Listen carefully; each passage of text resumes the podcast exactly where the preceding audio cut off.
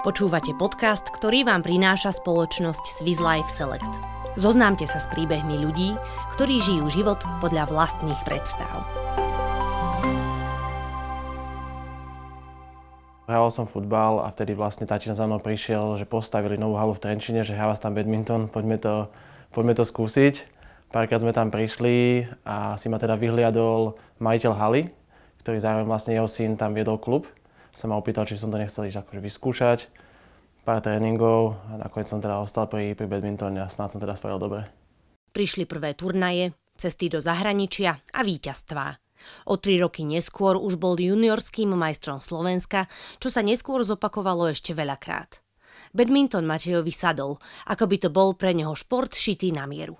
Na ihrisku sa naučil útočiť a dostať súpera pod tlak. To bola jeho tajná zbraň a osvedčená taktika. Badminton ho naučil, že sa musí spoliehať iba na seba a robiť rozhodnutia rýchlosťou blesku. A možno aj rýchlejšie.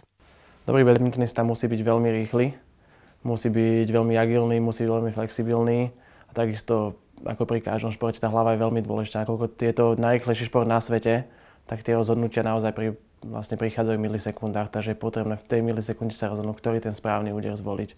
Vlastne taká tiež šachová partia.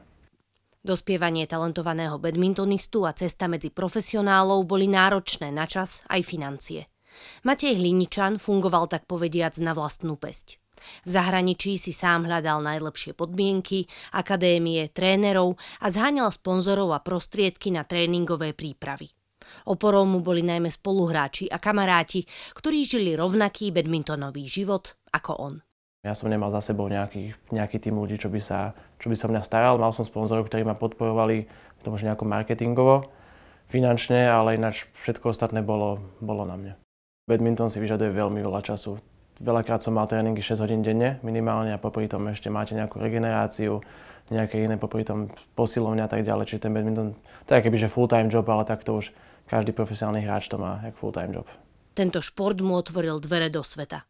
Precestoval desiatky krajín, medzi tie, ktoré mu najviac učarovali, patria najmä tie africké. Jeden z najstarších športov, ktorého prvé doložené záznamy pochádzajú zo 7. storočia, sa totiž hráva aj v Ugande, Etiópii, Nigérii, Južnej Afrike, Kenii či Maroku. V niektorých krajinách sa Matej ohrial aj dlhšie. Prvýkrát som sa presial do zahraničia, keď som myslím, že som bol druhák na strednej škole. Vtedy som vlastne odišiel do Dánska som mamine oznámil, že odchádzam a, a nemal vlastne nemohol ani namietať. Takže Dánsko bolo, Dánsko bolo prvé. Popri tom, ak si teda tiež dobre pamätám, som chvíľu strávil v Španielsku. No a potom už teda, keď som bol v dospeláckej kategórii a počas tej olympijskej sezóny, keď som sa snažil kvalifikovať do RIA, som pol roka žil v Mexiku. No a potom už teda boli tie pôsobiska ešte popri tom vlastne v tom, v tom Česku. A posledný, posledný vlastne roky, ale posledný rok som strávil v Dánsku. Popri profesionálnom športe musel stíhať aj školu a individuálny študijný plán. Fungovalo to asi tak, že pol roka som bol preč a vždy pred poločnými skúškami som prišiel na Slovensko. Tedy aj teda učili aj, aj žiaci vedeli, že už sa musia blížiť zámky, lebo som sa objavil ja. Ale som to tak riešil, že vlastne naozaj som mal niekedy za týždeň 40 písomiek. Takže bolo to, jak, jak som to taký freestyle, ale tak podarilo sa to nejako sklbiť a som rád, že sa to podarilo, že mám aj to vlastne, aj to vzdelanie, aj, to, aj pri tom športe som mohol byť. Zoznam Matejových vrcholových úspechov v badmintone hovorí za všetko. Na Slovensku som bol niekoľkonásobný majster Slovenska. V juniorskej kategórii to bolo akože nespo, nespočetne veľakrát. Podarilo sa mi vyhrať takisto aj dospelú kategóriu majstra Slovenska. V Európe, najmä teda v juniorskej kategórii, som zaznamenal najväčšie úspechy. Okolo toho veku 17 rokov sa mi podarilo vyhrať niekoľko veľkých medzinárodných turnajov. Vtedy som vlastne aj v rankingu sa vyšiel na druhé miesto v Európe, na štvrté miesto na svete.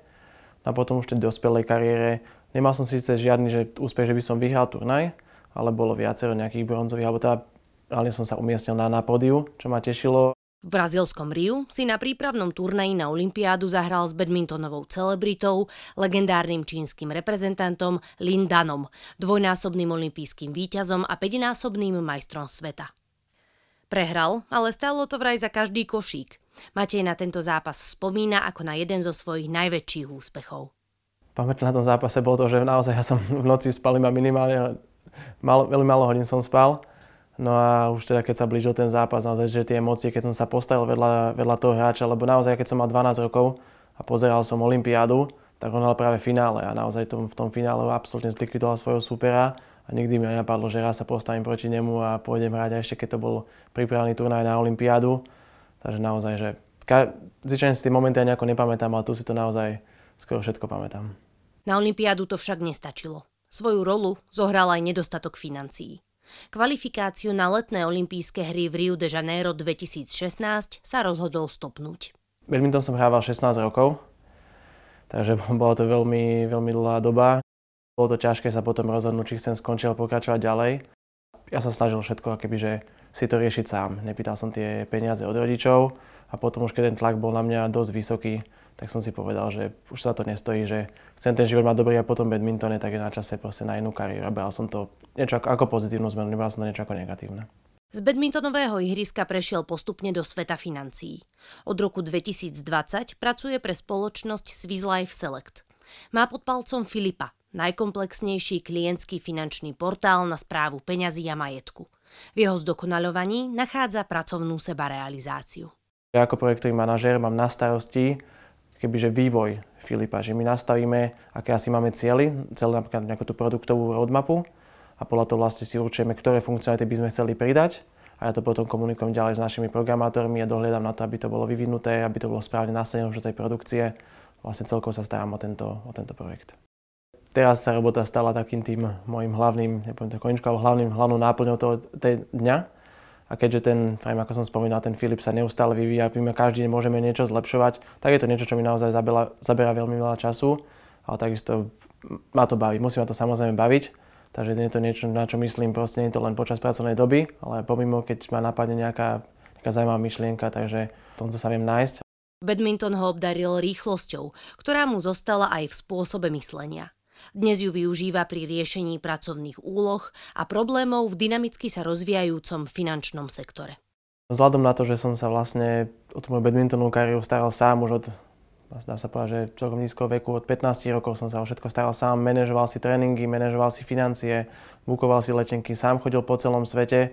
Takže teraz aj keď ja vlastne riešim nejaké problémy, čo sa týka v práci, tak si myslím, že som, že som veľmi rýchly, že viem nájsť veľmi, veľmi rýchlo riešenie, viem veľmi rýchlo nasadiť, viem ho uplatniť a nezlaknem sa teda, dá sa povedať, že výzvy, ktoré by sa možno iní zlakli, tak som taký, že viac prebojný.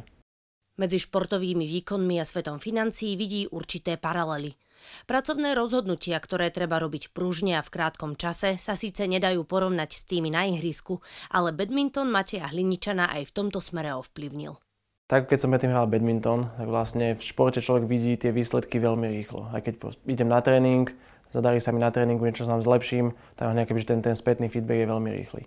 A moja robota je presne takáto podobná, keďže my niečo vyvíjame, nie je to niečo, čo sa vyvíja rok.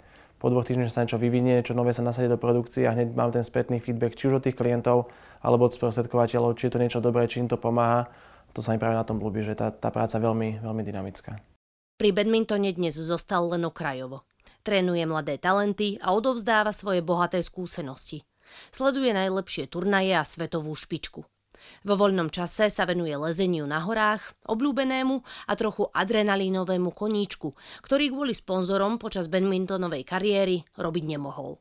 Má rád aj netypické športy, ako napríklad frisbee.